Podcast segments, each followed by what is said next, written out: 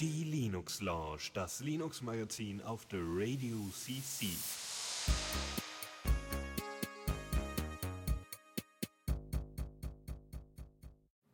Hallöchen und herzlich willkommen hier zur Linux Lounge. Äh, diesmal mit dem Lukas.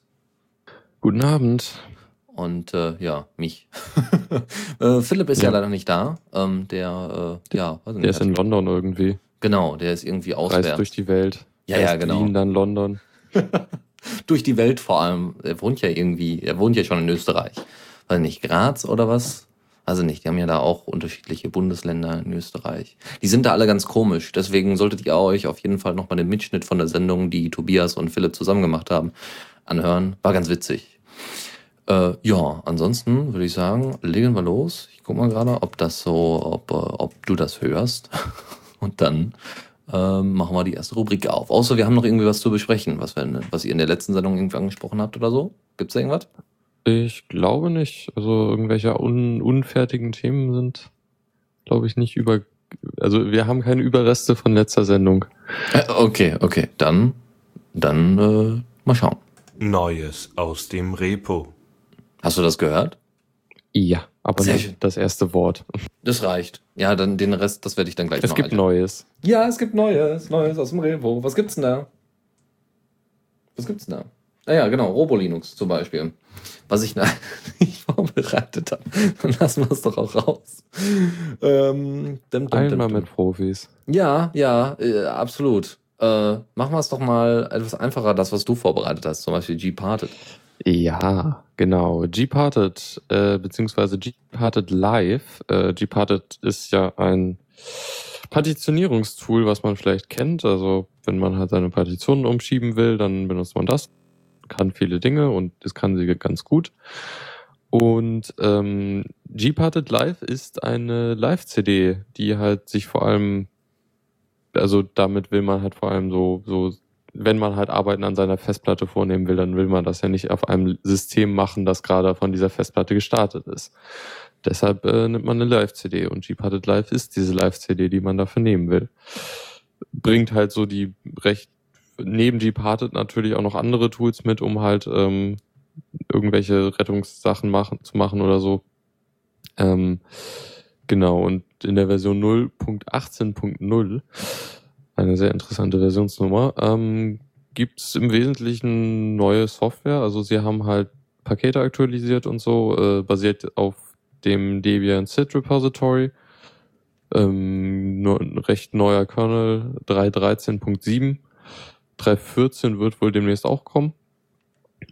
Und ähm, genau, sie haben, es gibt ein paar neue, neu, neue Pakete, unter anderem Screen, AirSync, IP-Utils Ping. Man braucht natürlich Ping. Natürlich. Richtig. Ähm, Telnet, Traceroute und BC, der gute Taschenrechner. also der Kommandozeilen-Taschenrechner. Achso, okay. Ja, super. Wie sieht das Ding denn dann eigentlich aus? Also hast du dann so, ein- so ein äh, Purple-like Interface? Also das Ding sieht Das- dann auch so aus? Oder, oder Midnight Commander-mäßiges? BC hat kein Interface. Achso, ist also einfach kein, nur. kein grafisches. Also machst einfach alles wirklich Kommando-Zeugs. Okay. Ja, Yep. Kein ASCII-Art. Schade. okay. Ja. Sehr schön. Also die wichtigsten Tools auf jeden Fall. Äh, wenn man Dual Boot Mhm. hat, sowieso braucht man auf jeden Fall, falls wieder was kaputt Neben geht. der, neben der Group Rescue CD ein sehr wichtiges Werkzeug. So sieht's aus.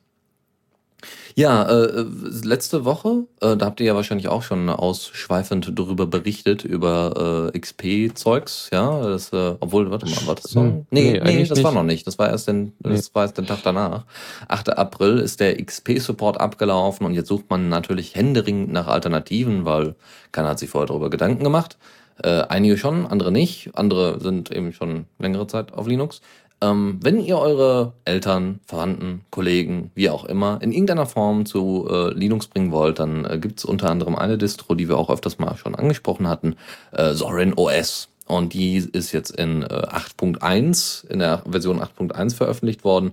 Und das sieht ziemlich cool aus. Also designtechnisch ist sie sehr angelehnt an, an eine Mischmasch aus Windows 7 und, und, und äh, ja, Windows 7 und dem Standardinterface von, von äh, Windows 8. also 8.1 ist durchaus beabsichtigt, die Versionsnummer, ja, so von wegen, man gibt Windows 8.1 ein und auf einmal kommt dann Zorin OS. Und äh, Zorin OS hat auch noch verschiedene Ausgaben und so. Haben wir schon in den letzten Sendungen mal drüber gesprochen. Wer es noch nicht kennt, noch mal reinschauen. Äh, gibt da sehr, sehr schöne Screenshots von dem Ding. Ähm, ja.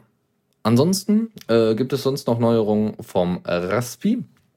Und zwar äh, gibt es da äh, ähm, eine Sprachsteuerung, die extra auf, ja, sagen wir mal, nicht so ähm, nicht so ressourcenstarke Rechner ausgelegt ist, unter anderem das Raspi. Und man kann, also das Ding ist natürlich Open Source und man kann Kommandos diesem Raspberry Pi oder dem jeweiligen Rechner übergeben.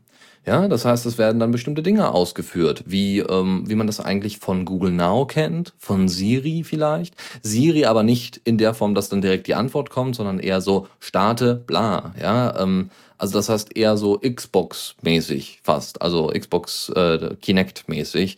Also von wegen. Du Xbox. hast Sprachkommandos und es wird irgendwas ausgeführt darauf. Genau. Zum Beispiel. Genau. Das ist total super.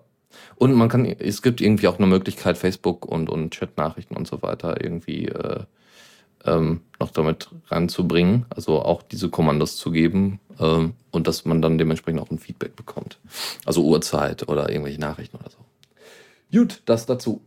Äh, dann, äh, genau, einen neuen Release von einem relativ guten ID3-Editor. Ja, EasyTech habe ich eigentlich jetzt immer benutzt, seit, seit ich den kenne. Der ist echt gut. Also damit kann man recht gut so, also er ist besonders stark, wenn man halt recht viel auf einmal äh, ändern will. Beziehungsweise hat er auch irgendwie Möglichkeiten, Dateien komplett umzubenennen, was auch sehr angenehm ist. Und sonst kann man damit eigentlich, eigentlich vor allem MP3 beziehungsweise jetzt auch MP4-Tags gut äh, editieren. Ähm, in der neuen Version gibt's Opus-Support endlich. Also das, wenn sie es vorher nicht konnten, dann ist es echt lange her. Also dann haben sie sich echt Zeit gelassen. Ähm, genau. Äh, ja, wie gesagt, jetzt haben sie auch vollen MP4-Support für, für alle Tags. Ähm, auch ähm, Cover, was wohl irgendwie Probleme bereitet hat. Äh, und ähm, nee, Quatsch. Ich glaube, ich weiß, was die meinen. Denn MP4 der, der, der, die Tags definieren, soweit ich weiß, eine Möglichkeit, Covers in Kapitelmarken zu machen. Und das ist äh, eigentlich eine ziemlich coole Sache. Das könnte das mhm. eventuell gewesen sein, warum sie Probleme hatten. Äh, ja. Auch schön, man kann jetzt GIFs als Bilder einbinden. Oh yeah. For the äh, Flashing ähm, for, the, ja, for the Lulz. Ja, äh, mhm. das äh, ich, ich frage mich gerade, wie das dann wäre, wenn du das auf dem iPod oder sonst irgendeinem Gerät hast, ob dann auch das Gift dementsprechend funktioniert. Ja, ist halt die Frage. Wahrscheinlich ist es geht es eher darum, dass diese Tag die jetzt anzeigen kann. Aber ich meine, wenn das jetzt nicht irgendwie so ein Dubstep oder sowas Album ist, ja, dann macht so ein blinkendes Cover keinen Sinn. also, naja, gut, okay. Ja. Hm? ja.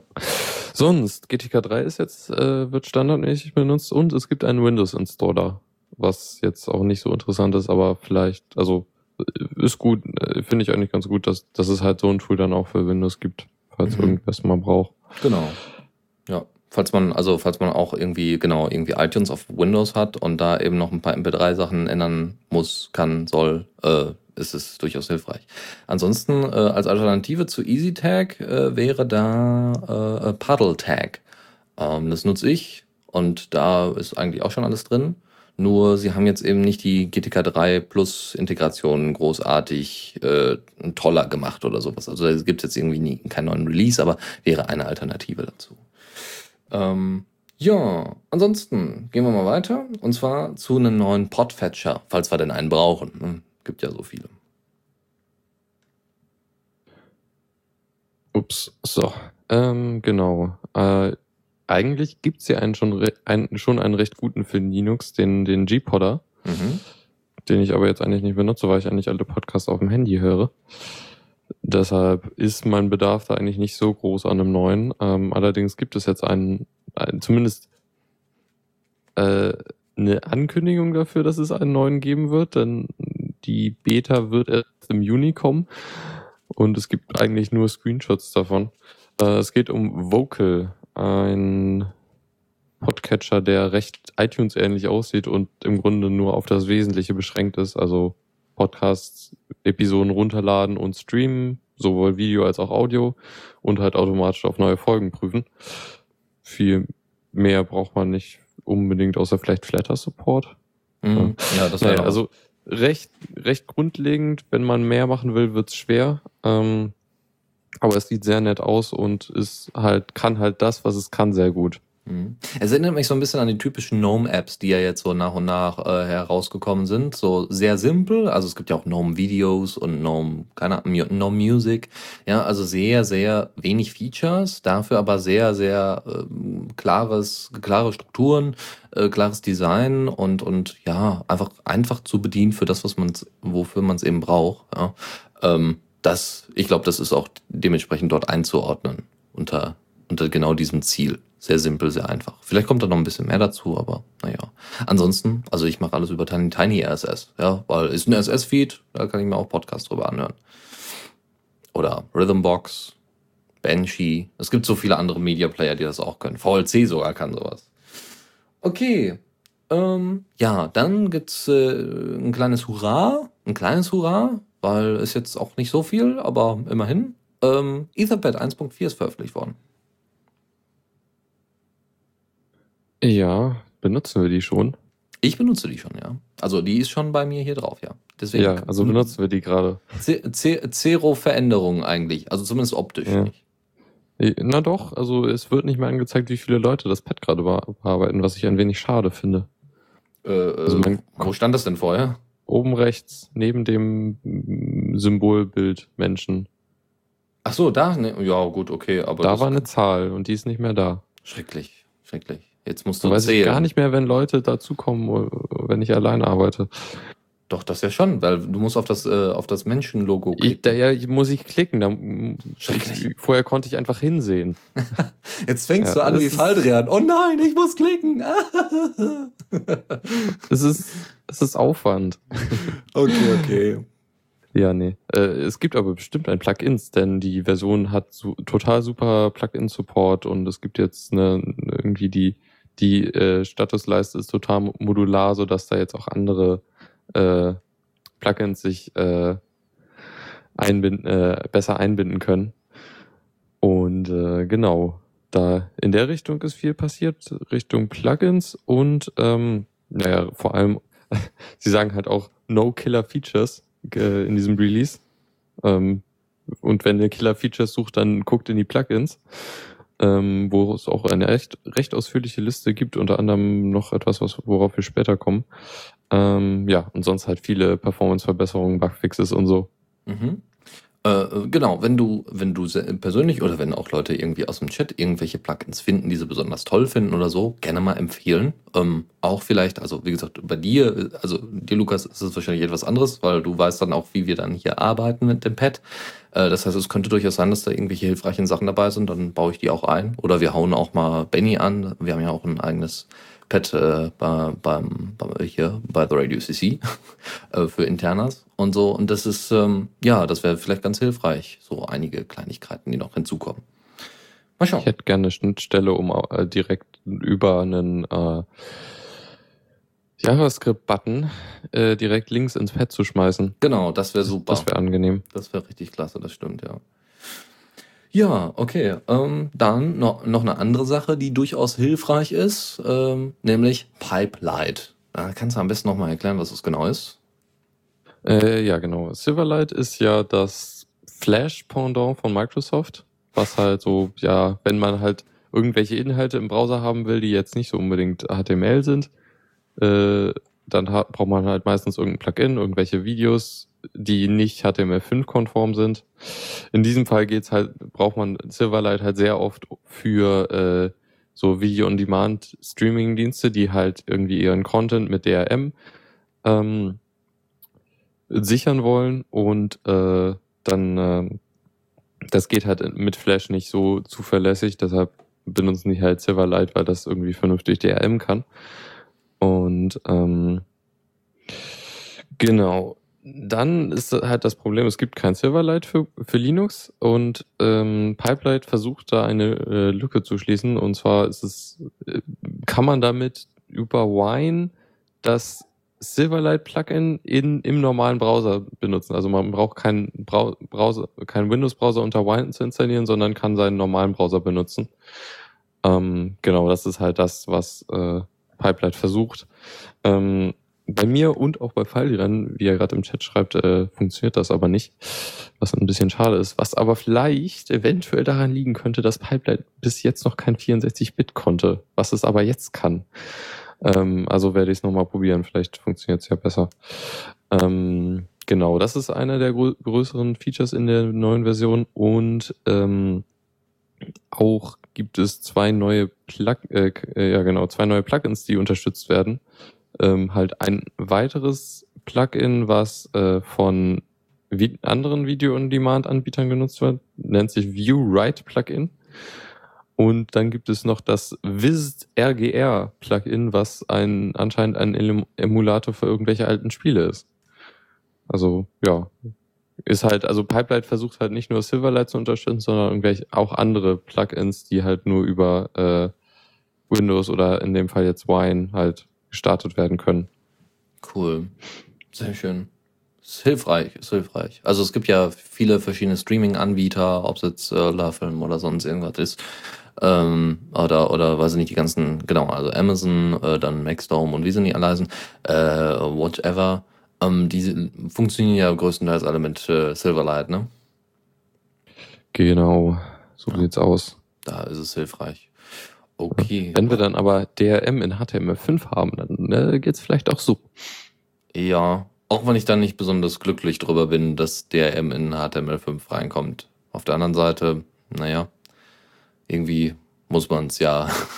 Also ist dann besser, dass wir keine, keine Umbauten machen müssen oder extra Plugins dann noch dafür entwickeln müssen. Das ist eigentlich durchaus auch wieder in Ordnung. Naja, gut.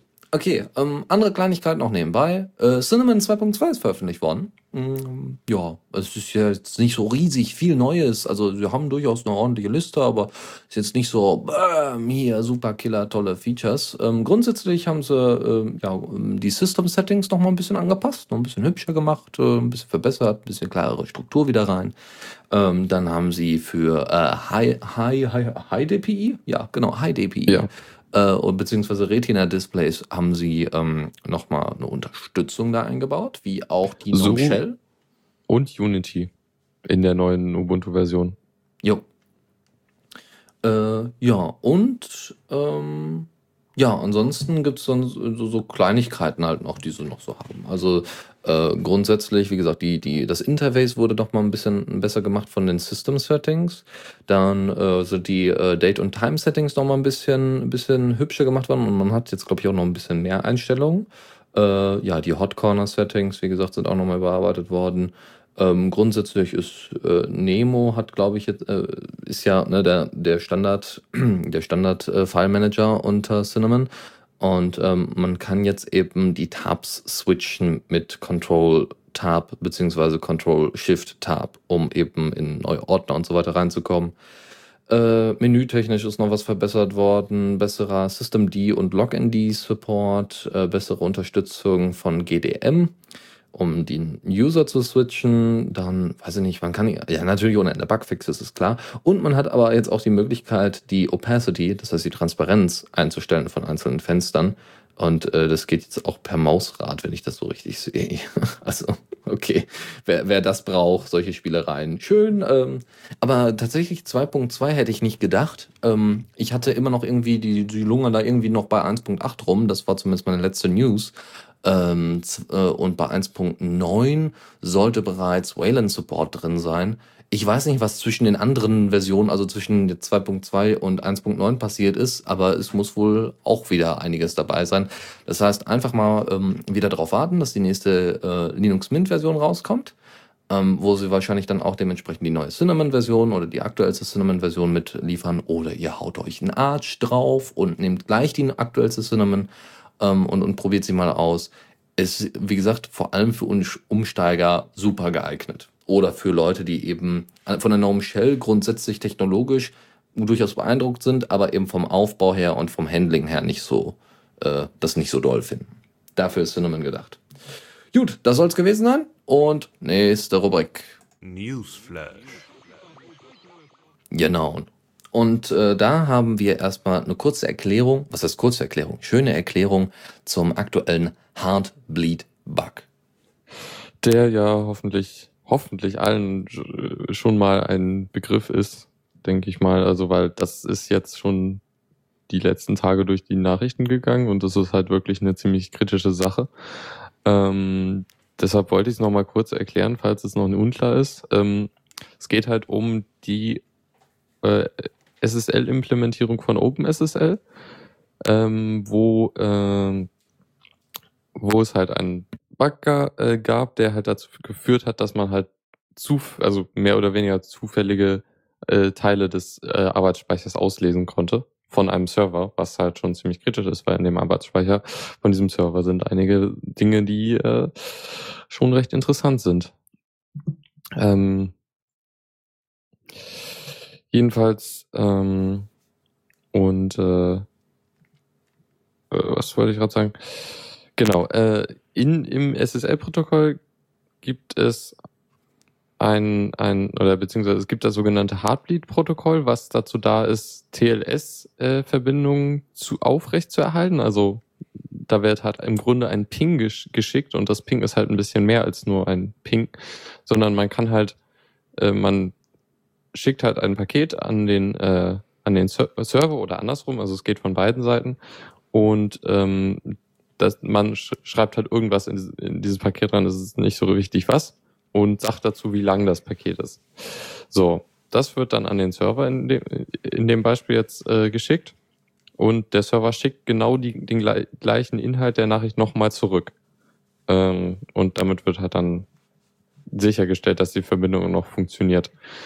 Ähm, so, das Problem ist jetzt aber, der Server prüft nicht, oder beziehungsweise der, der, der die Nachricht erhält, prüft nicht, äh, ob die Angabe der Länge des Pakets stimmt. Also wenn ich sage, ich schicke ein Hallo Welt äh, in, äh, über, diese, über diese Leitung und sage, das ist jetzt äh, neun Zeichen lang, dann, dann kriege ich halt genau die Nachricht zurück, weil es stimmt. Wenn ich aber sage, hier, das sind jetzt aber äh, 30 Zeichen, dann äh, holt der äh, das OpenSSL halt aus dem Arbeitsspeicher die, die gefragten 30 Zeichen ab. Und ähm, weil aber nach neun Zeichen nicht mehr die originale Nachricht ist, äh, kriegt man halt noch anderes Zeug äh, direkt mitgeschickt. Ähm, genau, und dann äh, hat man halt eventuell, beziehungsweise, also eigentlich ist es ja recht zufällig, was im, im äh, Arbeitsspeicher so drin ist, äh, beziehungsweise es ist halt wird halt durch bestimmte ähm, Verfahren halt ähm, zufällig gemacht, damit es schwerer ist, halt an bestimmte Sachen zu kommen. Ähm, aber äh, OpenSSL, zumindest in der Version, wo der Fehler auftritt, ähm, ist es so, dass äh, das OpenSSL sich selber um seinen Speicher kümmert. Heißt also, hinter dieser Nachricht ist ziemlich wahrscheinlich etwas, was OpenSSL dahin gesch geschrieben hat was halt äh, ja Passwörter oder andere Sachen äh, sein können, die halt zur Authentifizierung wichtig sind. Ähm, ja, und äh, dadurch kommt man recht leicht an äh, Nutzerinformationen auf äh, Servern. Äh, und das ist schon ziemlich übel. Also wurde ja jetzt wahrscheinlich, ähm, wenn man sonst nichts mitgekriegt hat, doch sehr dazu geraten, seine Passwörter zu ändern. Das Ding ist halt, ähm, viele Server haben sich haben auch noch nicht oder also die meisten haben glaube ich inzwischen schon äh, die Passwörter geändert, aber es gibt halt immer noch einige, die es nicht machen, weil die halt das nicht sehen und blind sind ähm, und halt den Fehler einfach nicht sehen. Ähm, genau, da, da, da habe ich eine sehr schöne Liste gefunden von den so von den äh, vielen großen äh, Webseiten, wo halt ähm, steht, ob, ob der Bug, äh, ob, ob, ob es der Bug äh, aktiv war, ob, ob es jetzt, ob, ob sie äh, schon einen Patch äh, eingespielt haben und äh, ob man halt sein Passwort dort ändern sollte. Und ja, da kann man mal anfangen und alle seine Services äh, neu bespielen. Viel Spaß dabei. Oh ja, oh ja. Vor allem es gibt, gab irgendwie, äh, ich weiß nicht, ob das, ich habe es tatsächlich nicht nochmal nachgefasst, aber es gab irgendwie Informationen, dass auf whitehouse.gov und auf nsa.gov äh, dementsprechend dieser Fehler noch nicht bereinigt ist. Und zusätzlich noch als Information, dass die NSA schon seit zwei Jahren von diesem Bug wusste und dementsprechend ihn auch ausgenutzt haben soll, um eben an Informationen dementsprechend ranzukommen, die sie braucht oder nicht Also braucht. es, der Bug wurde auf jeden Fall schon ge- ausgenutzt. Ist es sicher, dass es die NSA war? Ja, ja, äh, selbst, also Netzpolitik.org hat jetzt sehr lange gewartet, nach, also auch nach den ersten, ähm, nach den ersten, äh, ja, also die NSA hat auch irgendwie gesagt, sie hätte es nicht gemacht, aber dann gab es jetzt doch offizielle Stellen, die gesagt haben, ja, haben wir doch gemacht und also äh, doch, das ist schon ziemlich Nee. sicher, ja. Ja, jedenfalls der, Leute wussten von dem Bug und haben halt den ausgenutzt, ohne ihn zu äh, veröffentlichen. Das ist halt äh, unschön. Ähm, was wollte ich gerade sagen? Genau. Ähm, es gab dann nochmal einen, also es wurden, wurden, wurde ja der ursprüngliche Entwickler, beziehungsweise halt auch der äh, Maintainer des OpenSSL-Projekts ähm, kritisiert, dass halt der Entwickler halt die, die, die, das halt schlecht implementiert hat und so. Ähm, letztendlich war es aber halt einfach ein äh, Programmierfehler, was halt auch recht deutlich ist, dass es jetzt ke keine Absicht war. Ähm, sowas passiert halt und ähm, was halt auch jetzt vom OpenSSL-Projekt ge ähm, gefordert, beziehungsweise was sie umsetzen wollen, ist halt, dass sie mehr äh, Vollzeitentwickler beschäftigen wollen, ähm, um halt mehr, mehr Kontro also um, um halt das Projekt besser zu strukturieren und halt mehr Kontrolle zu machen und halt solche Sachen zu verhindern, dass, also dass halt, ja, sowas halt nicht mehr nochmal passieren kann. Und dafür bitten, äh, darum, deshalb bitten sie um äh, Spenden. Haben auch schon eines gekriegt, aber brauchen halt noch mehr. Sie wollen mindestens sechs äh, Vollzeitentwickler beschäftigen. Und aktuell gibt's halt einen. Ähm, und dafür, dass das halt ein doch sehr wichtiges Projekt ist, weil es ungefähr zwei Drittel der Server äh, äh, betrifft, äh, ist das schon, ja, schon, schon recht kritisch. Ja, dazu kommt auch, ähm, dass vor allem große Firmen, die ja eben auch von diesem Projekt abhängen, äh, dementsprechend das Ganze unterstützen sollten, ja, und nicht unbedingt der kleine Mann. Ich meine, wenn der kleine, in, also wenn jetzt hier äh, Leute, weiß ich nicht, für einen Oculus Rift äh, stiften, ja, das ist immer noch eine andere, oder fanden, das ist immer noch eine andere Geschichte, als wenn es jetzt hier um OpenSSL geht, wo hier ähm, eine komplette Internetinfrastruktur dranhängt. Ähm, Yep. Ja. Und ähm, genau, äh, so wie es ja eigentlich bei, beim Linux-Kernel auch passiert. genau. Da werden ja auch nicht wenig Kernel-Entwickler von Firmen beschäftigt. Genau, so äh, selbst Linus Torvalds wird ja, ne, also durch die durch die Fördergelder, die äh, durch die Linux Foundation reinkommen, wird er ja quasi bezahlt und hat eben auch noch einige Mitarbeiter, die dann Bürokratie und auch noch mal ein bisschen Aktivismus da betreiben. Also es ist schon ziemlich klasse. Ja, ja, also so könnte man das machen. OpenSSL Foundation oder sowas. Oder theoretisch könnte man auch überlegen, ob die Linux Foundation da vielleicht ein bisschen mithelfen kann. Aber naja, muss, muss man gucken, wie man das dann macht. Ja, ähm, auch noch interessant ist ja, was ich ja vorhin schon gesagt hatte, dass kann man im Grunde von aus beiden Richtungen ausnutzen. Das könnte halt der Server auch machen, äh, theoretisch. Anscheinend in der Praxis ist es wohl so, dass die meiste, also zumindest alle oder die meisten Browser sind davon nicht betroffen. Und ähm, ja, das ist halt schon so die ganz kritische Sache. Ähm, ansonsten halt Software jetzt versuchen zu, aktuali zu aktualisieren, weil ja, also kann halt auch in äh, Kleinsoftware sein, dass, dass der Fehler noch drin ist und so. Genau. Und äh, vielleicht äh, braucht ja jemand noch weitere Erklärungen, beziehungsweise es gibt da einen sehr schönen, schönen XKCD, der im Grunde das, was ich vorhin erklärt habe, nochmal ganz einfach zusammenfasst, ähm, der auch sehr schön gemacht ist. Ja, okay. Ansonsten wissen wir, was. Es hat ja auch eine gute Sache. Also wir sind ja ähm, dadurch einfach mehr aufmerksamer geworden, was die Verschlüsselung angeht und dass man eben sich jetzt mehr darum kümmert, dass auch OpenSSL in Zukunft sicherer wird. Ähm, vielleicht sollte man Ja. das dann eher mit einer mit einer positiven Note beenden. Ja, ähm, auch noch eine Sache, ähm, es wurde recht viel also es gab Kritik an dem Open Source Modell, dass, dass, dass dadurch halt solche Sachen passieren können.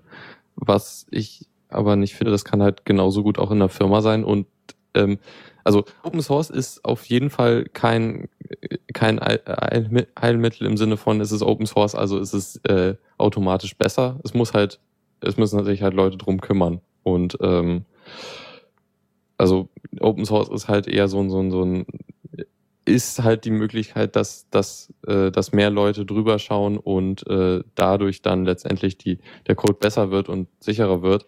Äh, es ist aber halt keine, keine notwendige Bedingung, dass das halt passiert. Ähm, ja, fand, fand, fand ich halt noch bemerkenswert, dass da doch sehr viel äh, gegen Open Source gewettert wird. Habe ich tatsächlich so um. nicht mitbekommen, aber ich habe es erwartet. Also ich bin froh, dass ich da in meiner Filterbubble war und das nicht mitbekommen habe, weil sowas ärgert mich wahnsinnig. Ähm, mhm. Weil äh, die Zero-Day-Exploits, äh, von denen dann erstmal keiner weiß, die gibt es in proprietärer Software auch noch und nöcher. Höchstwahrscheinlich noch äh, deutlich stärker als ja. in manchen Open Source Projekten. Ja, also da gab es ja schon Sie sind, sie ja. sind natürlich schwerer zu finden, sowohl von, von Leuten, die sie Durchaus. auch für gute und für schlechte Zwecke be benutzen wollen. Genau, so sieht's aus. Ja, okay, gut. Also, das Thema abgefrühstückt. Wie gesagt, schaut euch mal den XKCD an, der ist wirklich gut. Ähm, mhm. So, von den ein, äh, Einfallstoren von Informationen und Abgraben und, und NSA und Go äh, kommen wir mal zu äh, sozialen Dingen. Mozilla hat ja in ihrem Firefox-Browser eine Social API drin. Ähm, da kann man auf grundsätzliche Sachen, ich glaube, ich weiß noch nicht mal, ob das irgendwie bedingt ist mit WebRTC. Ich glaube, das hat damit weniger zu tun. Es geht vor allem um eine direkte Interaktion mit, ähm, mit dem User. Also es gibt zum Beispiel ähm, die Möglichkeit, dass ihr so eine, so eine Art Sidebar auf der rechten oder linken Seite einrichtet, als so eine Art Plugin, so, so ein Dienst, wie zum Beispiel bei Facebook. Ja, ihr habt ja auf der rechten Seite, also ich, ich bin ja nicht auf Facebook, aber ich kenne durchaus von einigen Screenshots das Interface. Und auf der rechten Seite ist normalerweise grundsätzlich immer der Messenger mit allen Kontakten an Freunden, äh, die man denn so hat. Und dann klickt man drauf und kann damit den spontan chatten. Ähm, sowas ich glaube, ja? glaub, sie das haben inzwischen nach links verschoben. Oh Gott, ja gut, okay, dann ist es jetzt auf links. auf jeden Fall hat Facebook eine der ersten äh, Firmen überhaupt, die das äh, nutzen, diese Social API, ähm, diesen Dienst einfach mal angeboten. Das heißt, man hat eben nicht, man muss nicht dauernd auf die Facebook-Seite gehen, um dann sich dementsprechend äh, den Messenger anzugucken und zu gucken, ob jemand online ist oder sowas, sondern das wird automatisch im Browser dann dementsprechend angezeigt als separate, ähm, als separates äh, kleines Mini-Fenster und ihr könnt ganz normal weiter browsen. Äh, das was ganz interessant ist. Da kommen wir aber gleich zu, äh, was für eine Anekdote da noch kommt. Ähm, es gibt aber noch andere, die das anbieten, unter anderem Weibo. Und Weibo ist vor allem in China sehr bekannt, weil Weibo ist quasi die Twitter-Alternative in China, weil Twitter ist, ich weiß noch nicht mal, ob Twitter jetzt geblockt ist in China, aber auf jeden Fall ist es nicht so einfach zu durchsuchen für die chinesischen äh, Behörden und deswegen haben sie Weibo entwickelt. Ähm, dann gibt's noch so ein paar, also Seven, das ist ein Music Feed. Also äh, ich glaube, da ist auch ein Music Streaming Dienst mit drin. Ähm, man kann also relativ schnell Musik suchen. Äh, Pocket, äh, ja, Sphere, also äh, äh, Pocket ist so ein Read It Later Dienst. Sphere und Clicks als auch Delicious sind so ein bisschen wie Stumble Upon. Ja, ich habe irgendeinen ich habe irgendeine Seite gefunden, irgendeinen Blogbeitrag, der ist toll, den packe ich dann auf dieses, äh, dieses zentrale Social Zeugs, ja, also auf, auf einen zentralen Server. Dort wird er dann ähm, von anderen geliked oder irgendwie hochgevotet und dementsprechend ähnlich funktioniert das äh, teilweise auch bei Reddit. Ja, also ähm, so kann man das wobei die Social API, ich meine, zumindest teilweise kann das der Chrome ja auch, oder? Also so, so, glaube, so ja. Notification ja, ja. und so können Webseiten ja jetzt in so ziemlich allen Browsern schon machen. Durchaus, ja. Ähm, dazu ja. kommt aber, also was jetzt eigentlich hier, die eigentliche News dran ist, nicht, dass es diese Social API gibt. Die gibt es ja, glaube ich, schon seit einem halben Jahr. Nein, sondern sie haben, äh, Mozilla hat jetzt eine eigene kleine Webseite dafür gemacht. Es gibt so ein eigenes kleines Verzeichnis, ist eine Übersicht. Hier, das sind die bekannten Projekte, die diesen Dienst bereits nutzen, ja, die die Social API nutzen. Das sind sehr wenige. Wie gesagt, das sind jetzt alle, die ich gerade vorgelesen habe. Das war's. Ähm, äh, schön wäre es natürlich, wenn das bei Diaspora irgendwann auch nochmal äh, durchdringen würde. Das wäre natürlich super. Ähm, Ansonsten kann man sich nur wünschen, dass es mehr benutzt wird, weil ich würde es auch gerne mal ausprobieren. Aber all diese Dienste, die da sind, also wie gesagt, StumbleUpon und Reddit sind nicht dabei, sondern das war nur ein Vergleich zu den anderen bereits vorhandenen äh, Diensten. Ähm, Reddit würde ich mir zum Beispiel wünschen, Äh, Diaspora, wie gesagt. Ja, Twitter will ich ja nicht nutzen, aber Twitter ist auch gar nicht verfügbar. Ähm, ja, ne, Mhm. also solche Sachen wären halt ganz nett, einfach mal um es auszuprobieren, um zu gucken, wie es so ist. Ich werde mir mal gucken, wie die Pocket-Integration aussieht. Das finde ich interessant, wie die, was die da so machen. Mhm. Pocket nutz- nutze ich recht aktiv. Ach so, okay. Mhm. Ist halt sehr praktisch, um Links zu speichern und dann später zu lesen. Genau. Aber es kommt einfach dem, dem ja, Add-on-Verzeichnis, was ja, was es ja unter Firefox gibt, sehr nahe. Nur deutlich mehr Promotion, weil es deutlich weniger Dienste gibt, die das, äh, die, die die Social API nutzen.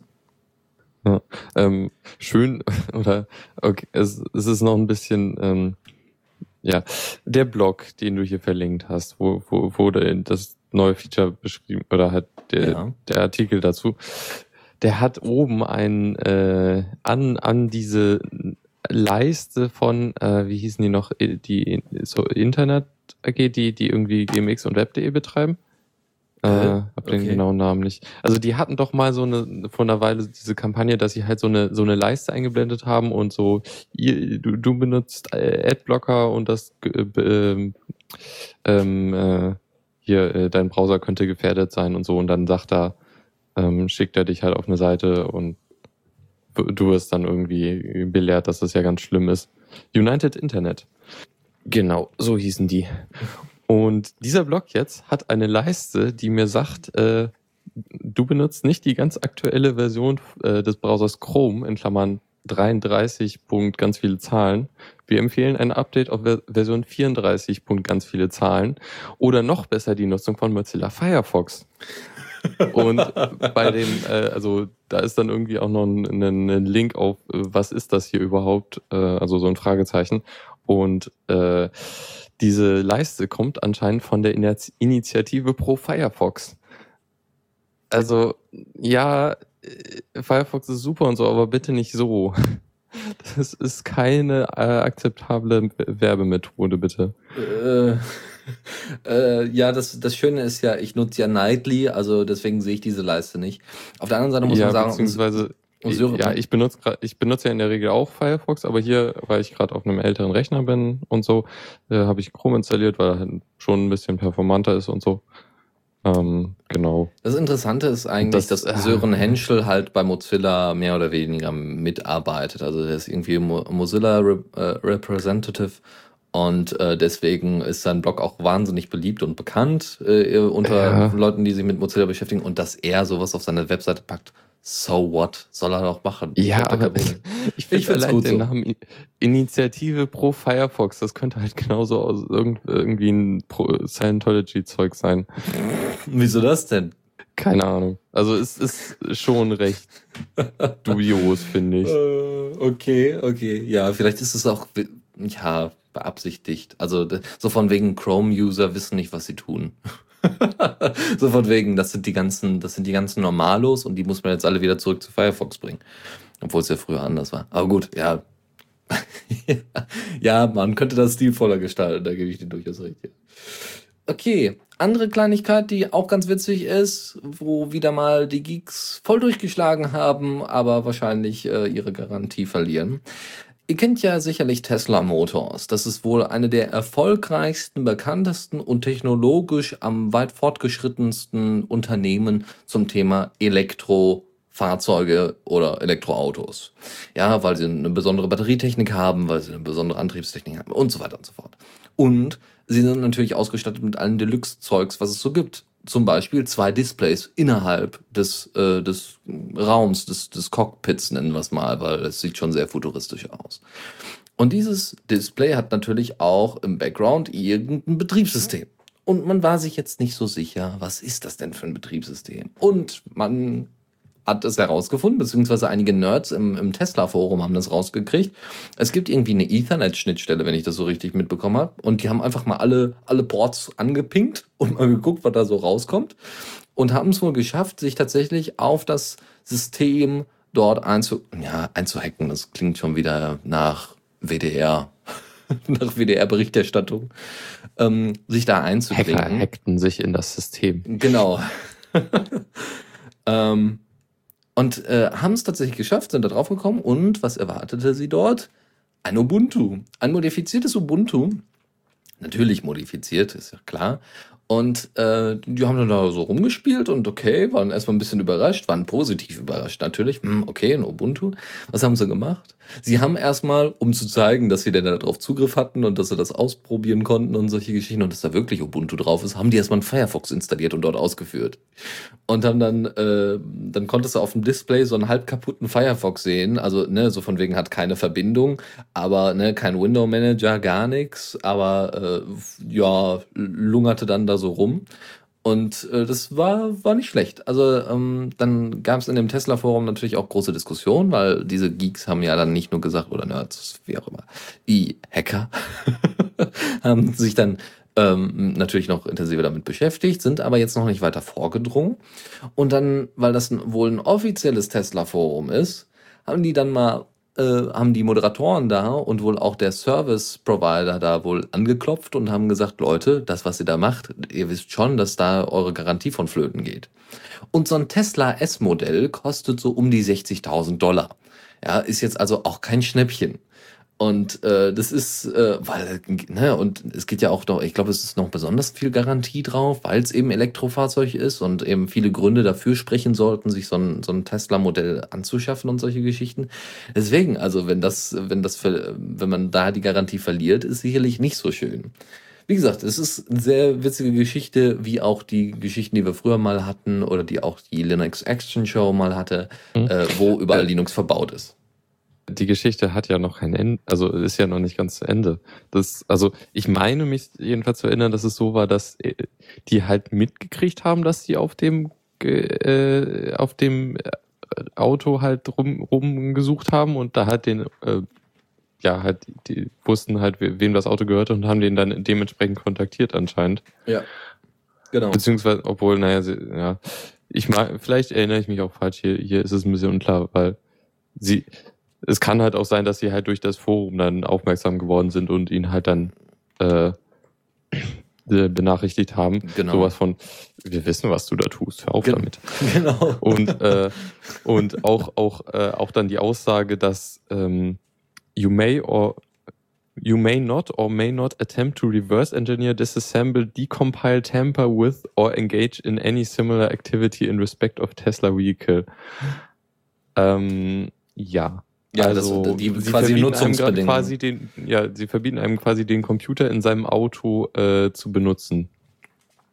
Ja, das ist, das ist aber, das steht in dem Vertrag, in dem Vertrag, den man dann quasi mit dem Verkauf abschließt, von wegen äh, so die Nutzungsbedingungen. So, wenn Sie dieses Tesla-Modell nutzen, dann bitte nichts disassemblen. ah, ah, ah, genau. Äh, Victor im Chat schreibt gerade, dass es da wohl einen Hack-Alarm-Mechanismus gab, der halt ah, dann, ja. äh, Benachricht Na Nachrichten schickt, wenn, wenn da halt jemand versucht, da was zu machen. Vorsicht, es wird gerade. Ja. Aber macht ja auch und Sinn, ja. Also ich meine, wenn jetzt wirklich Leute, die da irgendwie feindliche Übergriffe planen auf die Tesla-Model-Dinge und das ja auch wirklich alles äh, digital irgendwie gesteuert ähm, in jeglicher Form, weil eben Elektromotor, ähm, ist natürlich ein Problem, ja, wenn da irgendwelche Viren oder sowas hinzugeführt werden ja. oder sowas. Das ist schon allerdings, durchaus in Ordnung, finde ich. Allerdings, ich meine, wenn das ist halt auch auch genauso wie mit dem OpenSSL, es ist im Grunde, es ist halt eigentlich total schwachsinnig, halt da zu versuchen, äh, da was zu verbieten.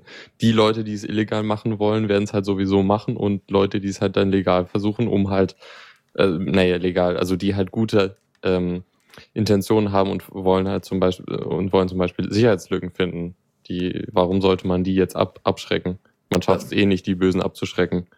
Genau. Nee, es geht auch eher um solche Warnsysteme, also dass es dieses Warnsystem überhaupt hat. Ob das jetzt vertraglich irgendwie da drin steht, hm, gut, das wäre mir auch, glaube ich, egal. Ähm, aber es geht um das Warnsystem, was drauf ist, so von wegen, oh, hier wird gehackt, einfach um dem äh, eigentlichen ähm, Kollegen da klar zu machen, also dem Kunden klar zu machen, hör mal, da hat gerade einer versucht, auf deinen, auf deinen Rechner innerhalb deines Autos zuzugreifen. Das könnte ja. gefährlich ja, genau. werden. Ja. Und ja, im Grunde, was Theos gerade auch meinte, es ist ja eigentlich ein freies Betriebssystem und da das Reverse Engineering zu verbieten, ist schon etwas komisch. das stimmt wohl, ja. Äh, eine andere Kleinigkeit noch äh, nebendran als Information. Tesla wird sowieso bald ein SDK veröffentlichen. Also es wird dann wahrscheinlich Tesla Car Apps geben. Äh, das heißt, ich, ich werde dann Flappy Bird. Ubuntu Apps? Na, das, das weiß man tatsächlich nicht. Also ähm, ja, nee, wird wahrscheinlich ja nicht, weil die da eh keinen, keinen vernünftigen äh, X-Server oder sowas haben. Ja, also ein X-Server. Nee, Quatsch, X-Server schon, aber Schon. halt keine Oberfläche. Also die, ich habe keine Ahnung, was man für Unity-Apps braucht, aber irgendwo was wie. QT. ja. Qt braucht braucht man ja schon, denke ich. Ja, deswegen, also mal gucken. Auf jeden Fall, SDK wird, wird noch veröffentlicht werden und äh, da freuen sich wahrscheinlich schon auch einige drauf. Aber dann kann ich endlich Flappy Bird während der Fahrt spielen. Das ist auch schön. Oder Angry Birds. Ja, okay. Andere Geschichte. Wir hatten ja gerade schon die Etherpad News, so von wegen, es gibt kaum coole Features. es ist einfach ein paar Bugfixes und ein paar Plugin-Schnittstellen. Und äh, sie haben auch mal ein Plugin äh, mal live geschaltet, um es einfach mal auszuprobieren und zu verbessern auch. Jupp. Und zwar im Grunde das, es ist eigentlich nichts Neues. Es ist halt WebRTC in Etherpads, was wir jetzt auch schon von verschiedenen Sachen gehört haben. Inzwischen ist das wohl doch so einfach, dass man das in alles einbauen kann. Ähm, Das klingt schon ziemlich nervig, so von wegen, ja, jetzt Ja. haben sie es in meinen Mixer eingebaut. Ich mein- oh nein. ne, ich meine, da, das hatten wir doch schon oft genug. Es, es ist cool, das WebRTC und so, aber ja, Ha- habt ihr vielleicht mal was Neues? Ich finde, ich meine, die Integration dort äh, in einem Etherpad macht halt noch mehr Sinn, finde ich. Also es ist schon ziemlich cool. Ja, stimmt schon. Ne, also das, äh, ich stelle mir das sehr, sehr cool vor. Du brauchst halt keinen, theoretisch könnten die Piraten sich da äh, noch äh, in Bauch freuen, weil äh, man braucht halt keinen Mumble-Server und jeder geht aufs Pad und kann dann direkt mitschreiben und losschreiben. Das ist schon, ist schon ganz schön eigentlich, ja. Gut. Damit soll es äh, das auch schon sein. Wie gesagt, auf V, ich glaube v.etherpad.org oder so könnt ihr euch das angucken. Da gibt's nochmal dementsprechendes, äh, dementsprechende Infos in den Shownotes später. So, dann gibt es noch das, wir machen jetzt mal ein bisschen fix durch. Es gibt das Document Liberation Project, äh, was jetzt initiiert worden ist von der Document Foundation. Und äh, da geht es darum, dass alte Formate, es gab irgendwie mal, wie hieß es denn, Press, Impress, keine Ahnung, auf jeden Fall ein sehr, sehr altes Microsoft-Programm, was äh, quasi der Vorläufer von PowerPoint war. Und diese alten Dokumente sind heute in der Form nicht mehr lesbar, teilweise eben noch nicht mal mehr von Microsoft-Produkten mehr lesbar. Und die Frage ist jetzt, ob man solche alten Formate nicht mal in ODF-Dateien umwandeln kann. Und da soll sich eben das äh, Document Liberation Projekt drum kümmern. Das ist jetzt, wie gesagt, so, so ein unter dem Dach der, der äh, Document Foundation. Docu ja, The Document Foundation, genau. Ähm, die sich darum kümmern, dass solche Sachen mit, mit äh, also dass da Bibliotheken geschrieben werden, die eben diese Portierung äh, möglich machen. Ja, das heißt, ich kann jetzt irgendwie, weiß ich nicht, irgendwelche alten Coral Draw Sachen gibt's da wohl auch noch, irgendwelche alten Coral Draw Dateien, die halt uralt sind und keiner mehr nutzt, dass die dann einfach die Informationen übertragen können. Ja, nennt man das Reverse Engineeren, wenn man, äh, wenn man dann so ein Closed Source Nee. Format hat? Äh, ne? Obwohl, nicht wirklich, es ist halt kein Code. Okay. Also nicht Naja, direkt. Ja, genau. Ne, und dass eben gu- geguckt wird, welche Informationen kann man aus diesen Dateiformaten herausziehen und dementsprechend das in äh, Open äh, Document Format ähm, umswitchen, ne, weil dann ist es wirklich für alle lesbar. Wäre natürlich schön, äh, würde wahrscheinlich auch nochmal ein super Killer-Feature für LibreOffice grundsätzlich werden oder allgemein für Programme, die es nutzen wollen, Abbey Word oder sowas. Äh, ähm, und äh, somit wären äh, da auch wieder die Open Source Produkte den ähm, proprietären Produkten weit voraus. Weil, wie gesagt, Microsoft und Co. Kann, können teilweise ihre eigenen Formate nicht mehr lesen. ähm, Lohnt sich halt nicht. nee, natürlich nicht. Also Also aus dem kommerziellen Standpunkt überhaupt nicht. Das ist richtig. Ja, also Back-Support ist halt immer teuer und Klar. bringt wenig vergleichsweise. Ja, genau. Apropos Support, der ist ja ausgegangen. 8. April war ja der, ähm, ist ja jetzt der XP-Support endlich flöten gegangen. Alle freuen sich, also alle Linux-Nutzer. Oder alle, die bereits Obwohl- schon auf Windows 8 umgestiegen sind. Ich fand's ein bisschen nervig, wie viele, äh, also ich hatte jetzt für eine Weile den Linux-Tag auf Diaspora gefolgt und da war halt nur, kam halt fast nur Artikel über hier, Windows XP Support ist, läuft aus, hier wechselt jetzt auf Linux. Das war schon ein bisschen nervig. Ja, muss ich so unterschreiben, finde ich auch, fand ich auch ziemlich schrecklich. Aber ähm, naja, gut. Ähm, ich fand es ganz gut, dass die CT zum Beispiel, die haben wohl eine Sonderausgabe extra zum Linux-Switchen gemacht, was ganz gut ist für so eine große. Ja, ist schon cool, dass da halt, Ja. bringt halt ein bisschen, noch ein bisschen mehr, mehr Publicity. Genau, und dann kommt noch Valve dazu, dass man jetzt auch mehr zocken kann. Also es ist, es ist alles für die Zukunft äh, ziemlich gut abgedeckt. Gut, ähm, der indische Staat äh, namens Tamil Nadu, ja, ist wohl einer der größeren Bundesstaaten äh, in Indien, äh, mit 70 Millionen Einwohnern die haben äh, gesagt, ja, XP und wir haben ja auch hier so alte Rechner und jetzt auf Windows 8 umsteigen, weil Windows 7 ist ja auch schon Ende des Jahres, diesen Jahres oder Ende nächsten Jahres ist Windows 7 auch, Support auch weg. Ja, nee, nee, wir switchen mal zu Linux. Und dann haben die ähm, sich äh, das äh, Boss Linux ähm, ähm, quasi, das ist eine Empfehlung, dass man Boss Linux installiert. Boss Linux ist die Abkürzung für Bharat Operating System Solutions. Ist also, steht also eine Firma dahinter, die das Ganze irgendwie supportet. Aber alle Elemente da drin sind wohl komplett Open Source und, also nicht komplett Open Source, aber sind halt alles äh, frei verfügbare Sachen und nicht selbst entwickeltes, sondern nur die selbst haben eben die Distribution zusammengestellt, ist, glaube ich, auch basierend auf Debian und so weiter. Und der Vorteil ist ganz klar, keine Hardwarekosten, die müssen keine Hardware umstellen und natürlich keine Lizenzkosten. Ganz wichtig. Dazu gibt es aber auch leider keine Zahlen, wie viele äh, Computer denn jetzt migriert werden. Ja, es gab ja damals schon ähm, wunderbare Zahlen von München, wie viele Rechner da migriert werden. Aber ähm, jetzt hier aus dem indischen Bundesstaat weiß man jetzt nicht so viel. Dazu kommt, äh, dass der indische Bundesstaat wohl sowieso grundsätzlich technologisch wohl schon ganz gut ausgebildet ist. Das heißt, es können durchaus bis in die Tausende gehen, die da äh, ähm, quasi äh, migriert werden. Das heißt, äh, ne, also in, in der Verwaltung grundsätzlich und so weiter. Ähm, das heißt, äh, da wird auch mal wieder sehr viel, das wird auch mal wieder so ein, so ein Vorzeigeprojekt für äh, von Windows zu Linux-Migration werden, wie Linux damals für München. Ansonsten, ja, äh, Tamil Nadu hatte das äh, schon an Schulen angeboten. Es gab sogar Dual Boots. Ab 2007 schon haben die äh, Schulen und Behörden teilweise mit Linux-Desktops ausgestattet. Und dabei waren es schon, bereits schon 40.000 Systeme. Ähm, ja, wie gesagt, damals gab es dann auch schon Dual Boot. Also wurde Dual Boot angeboten zwischen Linux und Windows XP. Also es geht voran. Zumindest in der Open Source Szene und äh, eben bei dem Übertragen von, von Linux und, und äh, ne, als Alternative für Windows XP. Wo es aber weniger Alternativen gibt, ist bei Open Source Hardware oder allgemein bei Hardware. Und äh, da gibt es das Pro äh, Protect Novena, glaube ich, das ist genau, Novena. Äh, wir hatten es mal ganz kurz angekündigt und angesprochen äh, in der Linux Lounge. Da hat sich irgendjemand hingesetzt, hat gesagt, wir wollen jetzt mal Open Hardware machen und das soll jetzt unser nächstes Ziel sein. Nach den Snowden Leaks und so weiter.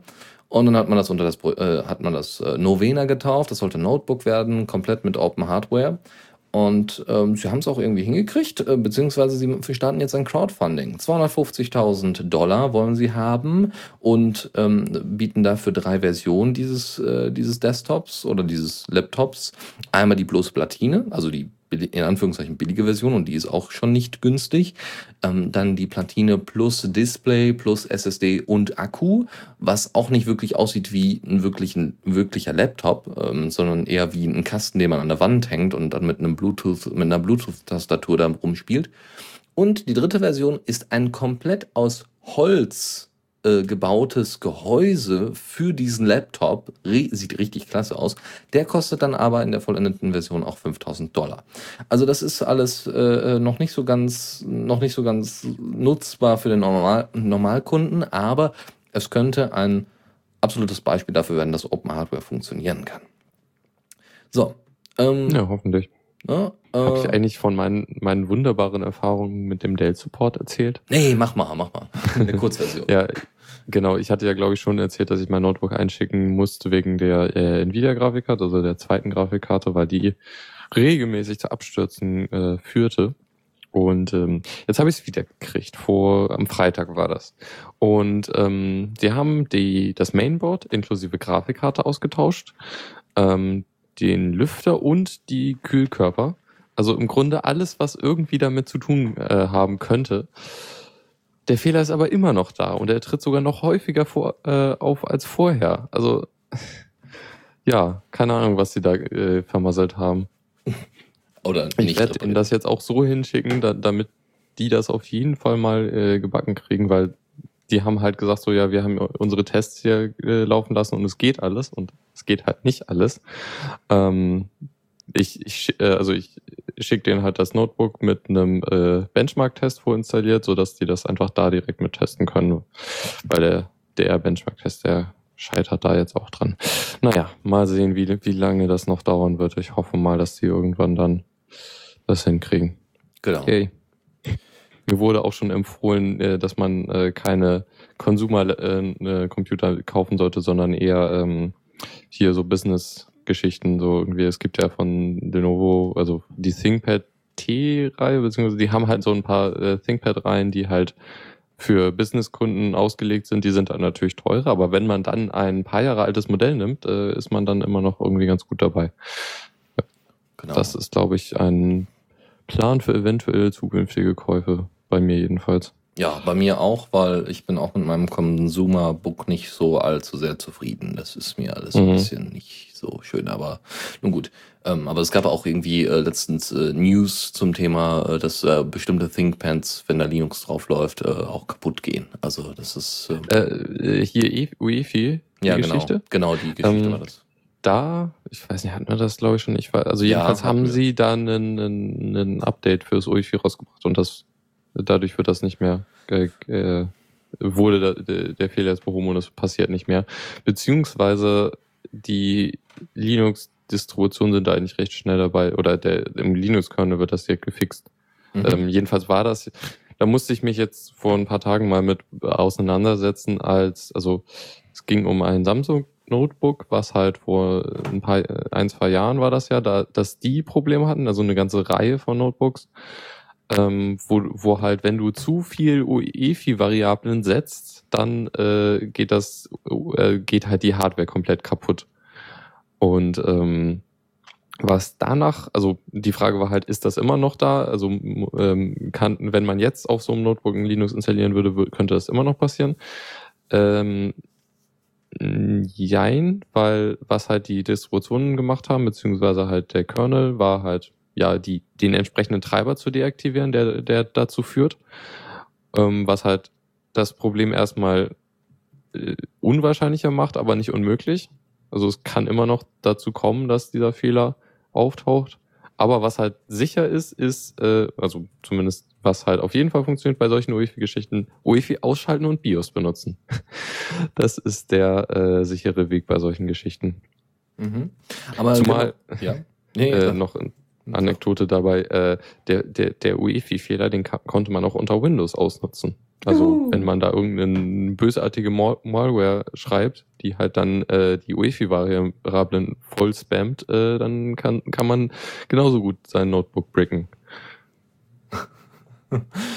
genau. Aber wo wir jetzt gerade schon bei großen Bugs und Problemen und Abstürzen und so weiter sind, bis zum Breaking, ähm, äh, was ist denn zum Beispiel, wenn jetzt so ein Kernel so einen Absturz erleidet.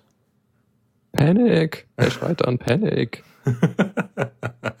ja, und, und wie, wie, ja, wie kriegt man das am besten dann äh, in das nächste Forum rein, um dann dementsprechend ja, zu helfen zu können? Man muss ganz viele Zahlen abschreiben. Den Kernel, also der, der, der Kernel schreibt halt seine Fehlermeldung raus und der Fehlercode kann unter Umständen recht lang sein. Und äh, was jetzt die Idee ist, ähm, dass man statt, dass man halt bei, bei einem Kernel-Dump auch gleich noch den QR-Code ausgibt, die, mit dem man dann den Fehlercode leichter äh, kopieren kann. Total Was cool. eigentlich eine gute Idee ist. Also dann, das, das, das vereinfacht halt Dinge. Ähm, zumal kann, da kann man halt noch einiges mehr reinschreiben. Also halt an, andere Informationen neben halt diesem Code weil passt halt viel in so einen QR-Code. Ähm, was, was halt auch schon mehr ist, als was Windows schafft, weil die, die, die haben alles, was die mal auf dem Bluescreen gepackt haben, ist halt ein trauriger Smiley. ja, ist kaputt, können wir nichts machen. Tada. Ja. Ja. Ja, äh, ganz ehrlich, ich habe schon überlegt, ob ich mir nicht einfach irgendwie eine VM, ja, eine VM, doch, ja, genau, machen mit einer VM fertig, nur um die, wenn, wenn die dieses Feature mit einbauen, äh, äh, dass ich dann nur deswegen mal versuche, den Kernel irgendwie zu paniken, nur um das mal zu sehen. Ich würde das zu gerne mal sehen. Aber da gibt es wahrscheinlich irgendwann Screenshots von. Das sieht bestimmt total cool aus. Mhm. Okay, ähm, andere Sache, was Hübsches, und zwar Elementary OS. Die nächste Version ist ISIS. Letztes Jahr oder vorletztes Jahr ist Elementary OS veröffentlicht worden und dann gab es da riesen Terz und so, äh, weil ähm, es waren noch viele Bugs dabei, aber grundsätzlich ist es wahnsinnig hübsch. Ja, es ist wohl wahnsinnig gut nutzbar grundsätzlich und sie haben auch schon viele Sachen gefixt und so. Und äh, sie arbeiten jetzt, wie gesagt, an einer neuen Version. Und es gibt da jetzt auch schon ein kleines Vorschauvideo, wo jemand auf seinem MacBook Air ISIS, also Elementary OS in der aktuellsten Dev-Version installiert hat und dann einfach mal aus dem, ach, wie heißt es denn? Re, Re, Refit. Refit? Ich glaube ja. Von wegen EFI und so weiter. Ähm, äh, aus dem Refit heraus, heraus, also aus dem EFI heraus gebootet hat. Und das war innerhalb von wenigen Sekunden da. Also weiß nicht, hat drei, vier, fünf Sekunden höchstens gedauert. Und dann war das Ding da. Dann hat es so ein Login-Screen und so weiter und so fort. Das war ja vorher immer so, so, äh, da war ja Mac OS X immer so prädestiniert für, hey, schnell starten, los geht's, alles easy. Ähm, weil ne, Apple kann halt wahnsinnig viel an seiner Hardware und an seiner Software daran anpassen, äh, dass das wunderbar und schnell und einfach funktioniert. Elementary OS hat das jetzt auch größtenteils gemacht oder hat da irgendwelche modernen, modernes Zeugs eingebaut, was vielleicht auch bei anderen Laptops gut funktioniert. Und ähm, wie gesagt, bei diesem schönen Demo-Video wurde dann einfach mal gezeigt, was es noch so alles für Features gibt. Ohne Ende äh, Verbesserungen bei, den, äh, bei der Software, also bei, bei der Software, die schon drauf ist, äh, wie Midori und, und so weiter und so fort, dass eben Midori nicht so schnell abstürzt und alles in einzelnen Tabs abläuft und, und ne, ähnlich wie bei äh, wie bei Chrome, das alles äh, seinen eigenen Prozess hat. Jeder Tab ist ein eigener Prozess und solche Geschichten. Das ist schon sehr schön. Gucken, äh, sich drüber freuen. Der Typ ist auch wahnsinnig begeistert, der das ganze Video da gemacht hat. Und es gibt bereits auch einen schönen Beitrag ähm, zu, wo noch mal im Detail ein bisschen ein paar Sachen erklärt werden. Es wird aber noch ein bisschen dauern, bis es released wird, aber es ist schon mal eine schöne Vorschau. So, ansonsten eine kleine News noch und dann war es das aber auch. Und zwar die Gnome Foundation steckt derzeit wohl in Schwierigkeiten. Es gab ja dieses äh, Outreach Program for Women, wo es darum ging, ja, wir wollen mehr Frauen in die Tech-Branche, in die IT-Branche, mhm. in wie auch immer Programmiererbranche Hat bringen. ich schon mal vorgestellt. Genau, genau. Und das ist ja erstmal eine super Sache, auch wenn es schade ist, dass es jetzt ausgerechnet immer nur auf Frauen dann ne, ausgeweitet wird, aber grundsätzlich ist es erstmal eine da, tolle doch, Sache. Das finde ich schon wichtig, weil die Frauenbeteiligung an Open Source Projekten schon ziemlich gering ist. Das ist Finde ich gut, dass man das ändern will. Auf jeden Fall, auf jeden Fall. Ähm, und halt auch ein weniger toxisches, äh, ähm, eine weniger toxische Umgang mit äh, miteinander fördert. Genau. Was genau. teilweise auch echt schlimm ist. Also Mailinglisten-Diskussionen und so, da, da, da, da hat man ja, also ich habe da oft auch einfach keine Lust, weil es so, so, so, so viel Geflame ist. Ja. Äh, genau, deswegen ähm, hatte die, die Dawn Foundation das da in, in, äh, auf, äh, ja, ins Leben gerufen. So, das wurde aber so beliebt, weil das ist jetzt, glaube ich, auch schon in der zweiten Version verfügbar gewesen, war so beliebt, dass jetzt derzeit die Gnome Foundation eigentlich keine Kohle mehr hat. Ähm, die, die, äh, das Geld ist auch größtenteils aufgebraucht, eben durch dieses Projekt. Und dementsprechend braucht die Gnome Foundation, also die hat jetzt irgendwie einen Budgetstopp, die hat einfach nicht mehr Geld im Moment zur Verfügung, außer, glaube ich, noch für mhm. die grundsätzlich nötigsten Sachen. Und ansonsten können die nichts machen. denen, ist, denen sind gerade die Hände gebunden. Und das nächste, was wahrscheinlich ansteht, ist erstmal ein Crowdfunding. Also, wenn ihr ein, zwei Euro, vielleicht ein Zehner, vielleicht ein Zwanziger oder sowas übrig habt, an, das, an die Gnome Foundation spenden und wenn ihr vielleicht sogar noch die Gnome schnell selber nutzt, noch besser, dann äh, wäre das sicherlich gar nicht mal äh, übel investiert, denke ich. Äh, es gibt auch noch andere Möglichkeiten. Ähm, es gibt einen, den müsste man sich ein bisschen durchsuchen, einen Affiliate-Link Amazon, wo zum Beispiel, äh, genau. der, ist in, der ist in Banshee zum Beispiel drin, ähm, wo man halt dann über Amazon-Käufe, dann geht der halt, der Affiliate Revenue geht dann halt an die Gnome Foundation. Solche Sachen kann man auch machen. Falls genau. Also ein Anteil des Kaufpreises geht dann halt an Ja, halt das Werbegeld im Grunde, also dafür, dass du jemanden zu Amazon gebracht hast. Das ist so die Idee dahinter. Genau, auch wenn das wahrscheinlich irgendwann mal eingestampft wird, das denke ich, weil im Nee, glaube ich nicht. Das ja, funktioniert, glaube ich, recht gut. Okay, hm. na gut. Gut, ansonsten ähm, kommen wir zur nächsten Rubrik. Die kriegen wir hoffentlich auch schnell durch. Zockerecke. Genau, und zwar Erstmal, Evolution, äh, Evolution? Ja, Evolution TS, äh, RTS ist ein Open Source Real-Time Strategy Game, das äh, seit fünf Jahren in Entwicklung ist und immer wieder verbessert wird und so weiter und gibt es jetzt kostenlos auf Steam. Wer das also mal sich abgreifen möchte, einfach holen und also jetzt, das ist keine, soweit ich das richtig verstanden habe, keine keine besondere Aktion, sondern es ist Open Source und dementsprechend ist es kostenlos verfügbar und es soll wohl richtig gut sein. Und durch Greenlight, durch die Steam Greenlight Aktion, haben Leute das hochgevotet, dass sie gesagt haben, wir wollen dieses Spielchen auch auf Steam haben, damit man es darüber installieren kann und die ganzen zusätzlichen Features auch noch dabei hat. Bitte ausprobieren und äh, Spaß haben. Ähm, dann gab es ohne Ende Ankündigungen von Spielen, die jetzt in Zukunft kommen werden. Unter anderem Wasteland 2. Das war wohl der Vor, also Wasteland 1 oder Wasteland überhaupt, war wohl der Vorgänger von Fallout. Dementsprechend geht es auch darum. Das ist ein RPG, äh, wo es so postapokalyptische, wo es um postapokalyptisches Amerika geht. Das ist alles zerstört durch Nuklearwaffen. Und ähm, wie gesagt, dann gab es irgendwann die neue Serie Fallout. Und äh, naja, die Beta zu Wasteland 2, die dann auch für Linux verfügbar sein wird, soll nächste Woche zur Verfügung stehen. Dann äh, anderes Racing-Spiel ist Flashout 2. Das ist einfach ein Spiel, also so ein futuristisches Anti-Anti-Gravity Racing Game, ja, und das soll im zweiten Quartal 2014 veröffentlicht werden, also auch wieder bald. Ähm, dann Star Citizen für Linux ist grundsätzlich ein MMO, das äh, wahnsinnig genial total toll aussieht. Guckt euch den Trailer an, der geht zehn Minuten lang fantastisch. Ist natürlich mit der Cry Engine gemacht worden. Klar, mit welcher Engine kann man solche Grafiken sonst äh, produzieren? Wie gesagt, MMO-technisch ganz, ganz großes Tennis. Und äh, das Witzige ist, äh, Star Citizen, wie gesagt, ist, ähm, ist also so, so ein äh, Sci-Fi, also so ein, so ein Space Simulator. Also läuft da auch teilweise RPG-mäßig rum und äh, wie gesagt MMO. Und das Coole ist, es gibt das Spiel quasi nochmal in der zweiten Version für Singleplayer und Koop-Modus. Äh, ne, das nennt sich dann aber anders, nämlich Squadron äh, 42. Ähm, da kann man das dann in Singleplayer spielen, da ist auch wahrscheinlich die Story nochmal besser, aber es ist wahrscheinlich auch in CryEngine und, und mit vielen äh, Ideen und Modellen der äh, von Space, äh, von Star Citizen grundsätzlich ähm, gespickt. Ähm, dann ein anderes Spiel, äh, das es eigentlich 1999 mal gab und irgendwie ganz, ganz viel, ganz, ganz viel Ruhm eingefahren hat, das war Outcast. Ähm, da gab es, glaube ich, auch gar keinen großartigen Nachfolger. Äh, war damals wohl äh, eine der ja, eine so, so, so, so im Stil von den Bioware-Spielen, ja, auch wieder RPG-mäßig aufgebaut, alles synchronisiert, alles super, wohl eine super Story, super, super Handling, Gameplay, ganz, ganz großes Tennis.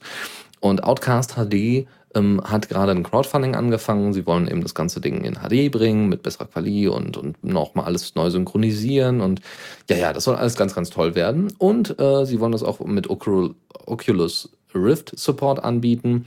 600.000 Dollar wollen sie haben. Bis Ende 2015 soll das dann endlich anfangen. Und sie haben dafür sogar eine eigene DirectX 11 Engine gebaut.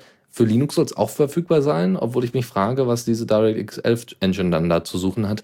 Keine Ahnung, was sie dann da noch hinzufügen wollen, aber äh, naja gut, auf jeden Fall wird es das für Linux ebenfalls geben.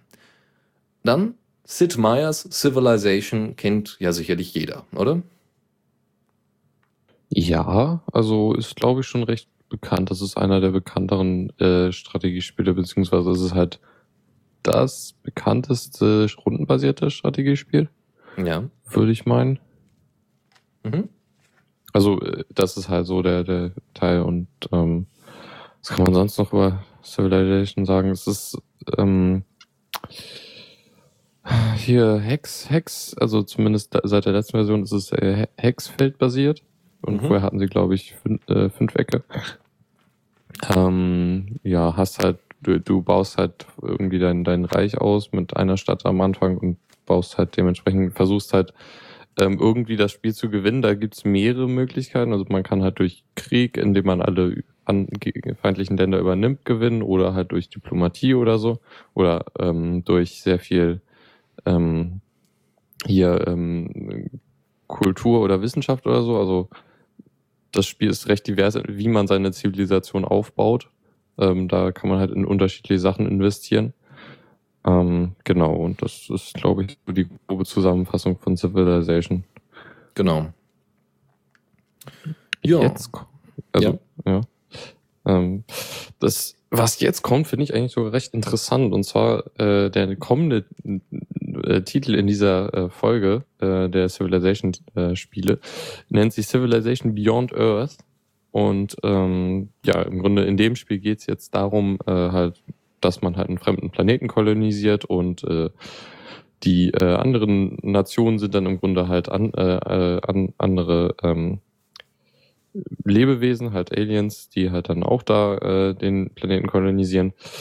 Und äh, ja, im Grunde wird das Setting einfach mal in äh, Weltraum versetzt, was wohl auch ein lang ersehnter quasi Nachfolger von äh, Alpha Centauri ist, was ein Spiel von 1999 ist, was im Grunde ähnlich war. Es war halt, also es war halt so ähnlich wie Civil, also es hat sehr viele äh, Unterschiede in der äh, Spielmechanik. Also äh, Civilization Beyond Earth wo, wird wohl recht anders sein. Also da kann man wohl recht wenig erwarten, dass es halt irgendwie halt der Nachfolger ist von dem äh, Alpha Centauri, aber es, das Setting ist halt das gleiche. So, äh, mhm. das ist halt viel mehr, ist da wohl nicht an Gemeinsamkeit. Sehr schön. Ja, äh, und wie gesagt, direkt und, zum Launch gibt genau. den Linux-Support. Ja, das ist sehr cool. Das ist halt ein weiterer sehr großer Titel, den, den es für Linux geben wird. Ja, Sid Meier, hallo, also wow. ja, cool. Und ja, Leute, da bin ich auch gespannt auf das Spiel. Das würde ich mir fast dann, würde ich mir überlegen zu kaufen. Vielleicht dann auch in einem Sale oder so. Mhm. Aber ein anderes Spiel, was du ja schon hast und was du total toll findest, ist FTL Faster Than Light. Ja, Faster Than Light ist super. Und äh, es gab jetzt äh, einen kostenlosen Content-Patch, äh, die sogenannte Advanced Edition. Und die hat sehr viele Sa neue Sachen dazu gebracht. Es gibt eine neue Spezies äh, und halt dementsprechend neue Raumschiffe und so. Ähm, ziemlich viele neue Events, neue Waffen und so. Und eigentlich haben sie echt viel, viel dazu gepackt. Äh, was das Spiel nochmal recht interessant wieder gemacht hat. Also man kann halt noch mehr, äh, noch mal wieder, also wenn man irgendwie nicht mehr, nicht mehr, äh, ähm, hier was, äh, also wenn man keinen Spaß mehr an der alten Version hatte, dann äh, kann man hier nochmal richtig viel erleben drin. Ähm, auch schön ist, dass man die Schiffe, die konnte man vorher nur durch bestimmte Quests äh, freischalten, die halt zufällig waren und teilweise echt schwer zu äh, erreichen sind, weil du musst halt im richtigen Sektor sein und mit der richtigen Ausrüstung und so. Ähm, genau, das ist jetzt leichter, weil man halt mit dem vorigen Schiff in der Liste, wenn man dann den Endboss besiegt, dann kriegt man das nächste Schiff. Das äh, ist, macht es nochmal ein bisschen leichter, da neue Schiffe freizuschalten. Mhm. Und sonst, ja, ich spiele seit einer Weile wieder viel FTL. Das, äh, das macht wieder sehr Spaß. Ich habe gestern den Boss besiegt. Yay! auf einfach, aber ja, muss man auch sagen, das Spiel ist echt schwer. Beziehungsweise selbst auf einfach ist es schwer. Ich würde hier gerne Metro Last Light endlich weiterspielen. Das Problem ist, es ist ein Bug in dem Spiel drin und ich muss eigentlich eine Person ansprechen bzw. befreien, was ich schon längst getan habe. Also nicht befreit, aber sie lässt sich nicht befreien, weil sie meint, es wären noch irgendwo Feinde da. Und deswegen Yay, Game-Breaking Bug. Ja, genau. Und deswegen passiert da nichts. Ich kann nichts machen und muss jetzt warten. Beziehungsweise ich warte jetzt darauf, dass irgendwann ein Intro Last Light Patch rauskommt, was das Ganze fixt. Oder ich spiele das ganze Spiel nochmal und werde wahrscheinlich mhm. an derselben Stelle wieder äh, dastehen und warten, dass der Typ ja, sich von selber doof. löst. Das ist echt doof. Äh, vor allem, ich würde so gerne weiterspielen. Ich finde das Spiel total toll und jetzt vergesse ich ja natürlich so nach und nach vielleicht einzelne Elemente der Story und oh, so schade. Dabei finde ich das Spiel so toll. Gut, anderes Thema, kommen wir vielleicht äh, irgendwann später wieder drauf zurück, wenn der Bug dann endlich gefixt ist. Aber wir haben noch eine Kleinigkeit für euch. Kommando der Woche. Was ist es denn diesmal? Äh, ein Kommando, mit dem man äh, GIFs generieren kann, und zwar aus YouTube-Videos. Mhm. Nennt sich WGIF. Total cool. Ja, also es kann den, den, den Nutzen schon sehen. Ähm, man kann halt sagen, äh, halt, also man kann, also er nimmt nicht unbedingt das ganze Video, sondern halt nur einen Teil. Also man kann sagen, hier fängt's an und dann sollst du so und so viele Sekunden davon nehmen wie groß es sein soll und so. Ähm. und es gibt direkt einen Upload zu Im Image, im, im, ja, wie spricht man das? Imager? Keine Ahnung. Ja, also man kann sein Bild, sein generiertes GIF dann auch direkt hochladen. Sehr cool. Was ich mir gerade, ich, ich, ich habe direkt einen Anwendungsfall dafür. Ich lade mir von iTunes oder sonst woher Rick Astley runter als MP3-Datei und nimm dann das Video auf und pack das komplett, das komplette Musikvideo als GIF in die, oh, in die Rickroll-Datei. Ja.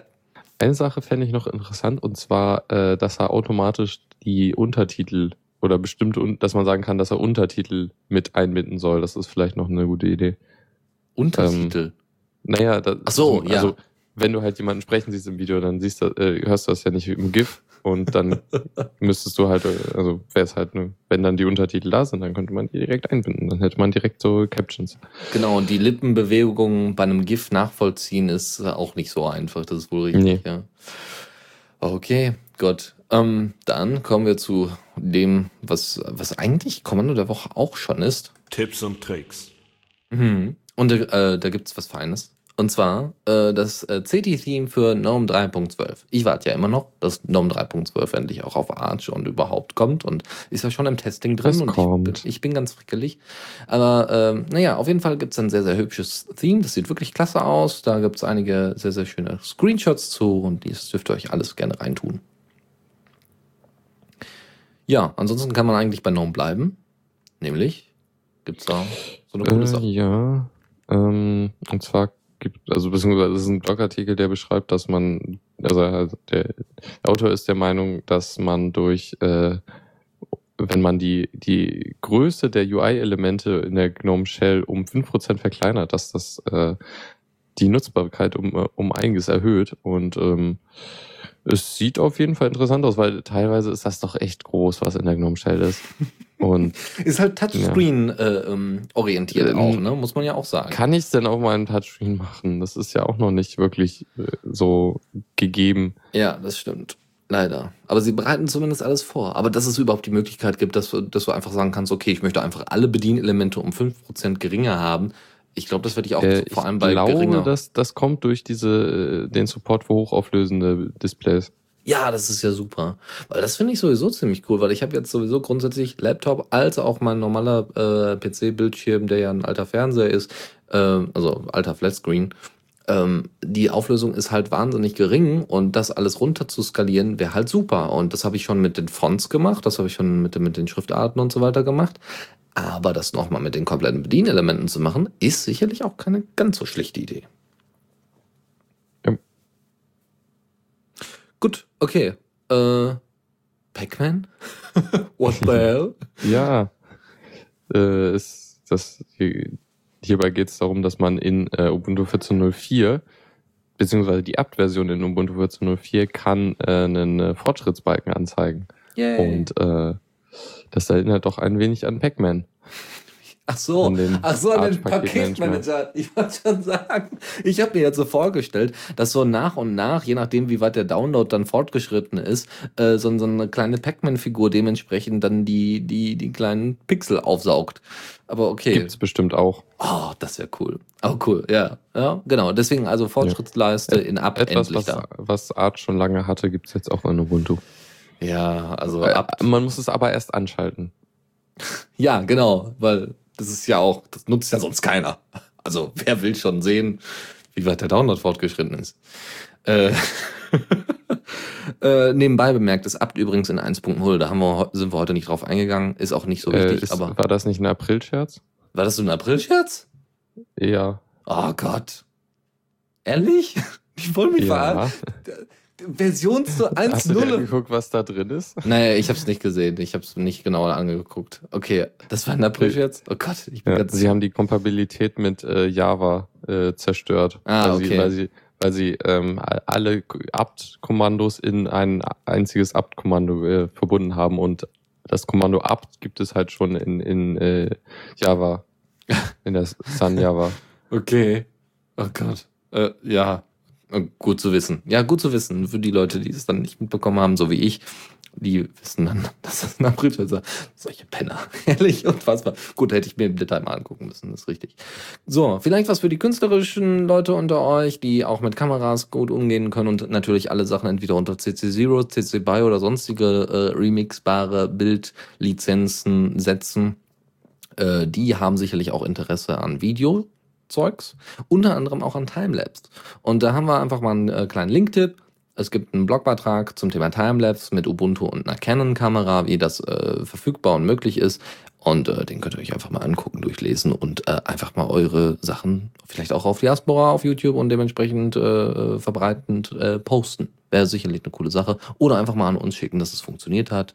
Äh, Je nachdem, ne? Kommentar at the Radio CC oder per privater Nachricht direkt an uns äh, über Diaspora. So, wir gehen jetzt ins sonnige Kalifornien. Ja, einen Moment. Mir wurde im Chat gesagt, dass man Pac- Pac-Man in, äh, in Pac-Man als Fortschrittsbalken benutzen kann. Really? Um jetzt rauszufinden, wie das geht. Oh, das will ich auch haben. Das will ich haben. Okay. Soll, soll ich dann die Nachricht machen, während du da noch, weiß ich nicht, Sachen vorbereitet Äh, ich sind? finde anscheinend nicht. Es ist ein bisschen schwer, nach Pac-Man äh, in Pac-Man zu suchen.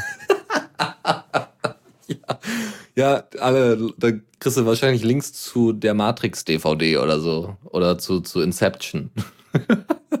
hm. Pac-Man in Pac-Man. Äh, So, was hatten wir? California, Äh, wir wollten nach ins sonnige. Kalifornien. Genau, äh, California ist äh, in diesem Fall ein äh, Kalendertool für GNOME von Yorba, die Leute, die auch den Mailclient Geary gemacht haben. Mhm. Und äh, es ist ein recht minimalistischer ähm, Mail-Client, der ähm, auch äh, ähm, recht gut aussieht und halt auch eigentlich nur das Nötigste kann, was ich auch recht interessant finde, weil ich muss halt Evolution benutzen, wenn ich halt in der GNOME Shell irgendwie Zeug an, an, angezeigt kriegen haben will. Ähm, deshalb werde ich mir den mal anschauen. Mhm. Ja, ich, ich Ähm, nutze er grundsätzlich kann- Evolution. Also, Ja, Deswegen ich- er, er kann, ja, nee, ich, ich Thunderbird für Mails sind mir lieber. okay.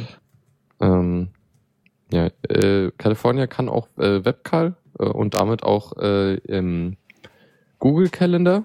Allerdings wird da in Zukunft noch ein bisschen besserer Support kommen, dass man halt direkt seine Google Kalender auswählen kann. Und ja, das, also es ist recht simpel und tut halt das, was es tun soll. War anscheinend recht gut. Sehr schön. Sehr, sehr schön.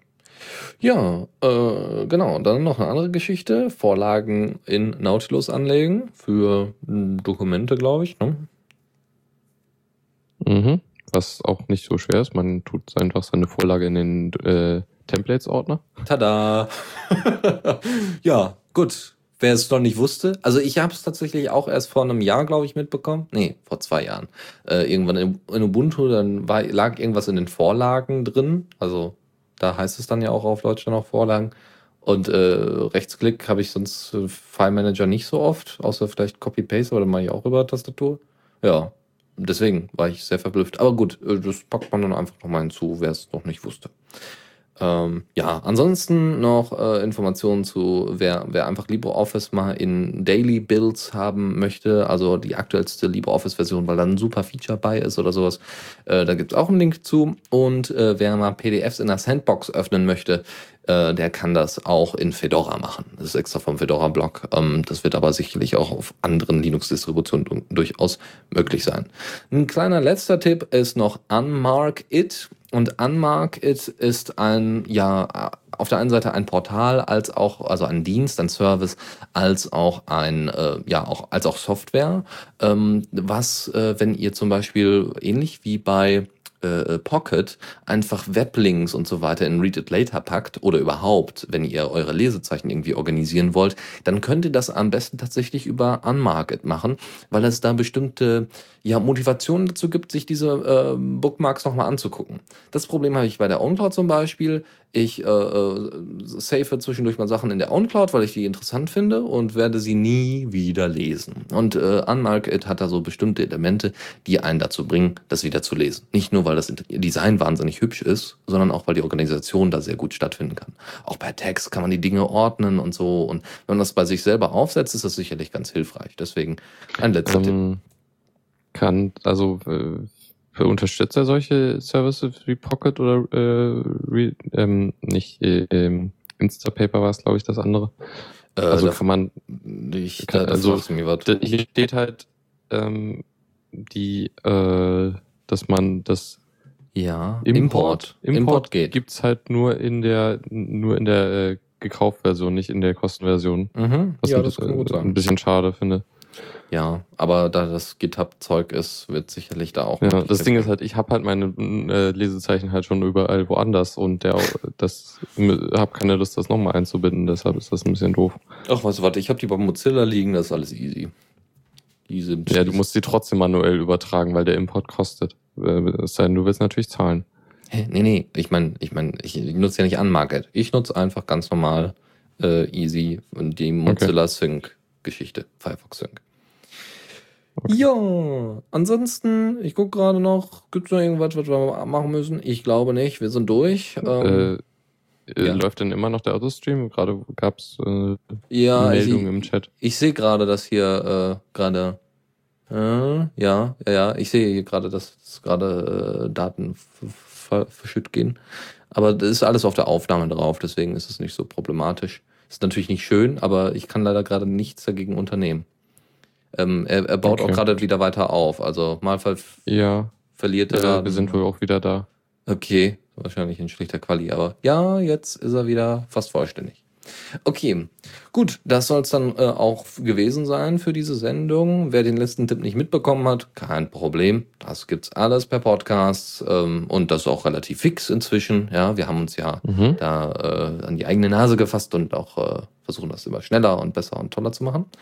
Und ansonsten, ja, äh, danke dir, Lukas, fürs Einspringen, für Philipp. Ja, Ja, äh, bitte. Das hat Spaß gemacht, auch wenn es heute wieder mal eine Ja. extreme Sendung war, aber war doch gut. Ja, jetzt haben wir alle Themen aufgebraucht und nächste Woche haben wir wieder keine. Ach doch, ach doch, doch, doch, doch. das reicht vollkommen. Das, ich habe immer nur so viele Tipps und Tricks-Dinger, ja, und die müssen halt auch weg. Diesmal waren nicht die Tipps das Problem. Nee, sondern die vielen Spiele, die veröffentlicht worden sind, unter anderem. Nee, die auch nicht. Auch nicht? Was denn noch? Die Spiele waren aber der, auch. Der Newsflash war total voll. Und Ja. die, das, der, wir haben, glaube ich, 20 Stimmt Minuten für, für, fürs Repo gebraucht. Wir sind einfach gut, ja. Also wir haben jetzt, glaube ich, alles aus der Open Source Szene abgedeckt. Ich habe sogar gerade noch mal in den Feed reingeguckt, also in den Feedreader reingeguckt. Äh, stand jetzt nicht noch mal irgendwie was Zusätzliches drin, was jetzt so plötzlich reinkam und wichtig wäre. okay, wir sind durch. Ähm, wie gesagt, danke fürs Zuhören, danke fürs Mitmachen und äh, wir hören uns dann in, also mich hört er in zwei Wochen, Lukas hört er wahrscheinlich in einer Woche, wenn Fall dran streamt, wahrscheinlich. Ja, ich, ich muss ja mein Notebook wieder wegschicken Ja, morgen. sowas Blödes. Ah, ja, Ja, und ansonsten, wie gesagt, in zwei Wochen hört er dann auch wieder Philipp. Und ähm, ja, dann noch einen schönen Abend, schöne Ostern, wer auch immer sie feiert. Ja, also äh, whatever. Schöne Mini-Ferien. Und dann hören wir uns demnächst wieder. ciao, ciao. Ciao. Vielen Dank fürs Zuhören. Die Shownotes findet ihr auf theradio.cc zusammen mit dem Mitschnitt und dem RSS-Feed der Sendung. Solltet ihr Ideen oder Themen für uns haben, dann schreibt uns einfach an kommentar at theradio.cc. Wir freuen uns immer über konstruktive Kritik zur Sendung. Bis in einer Woche.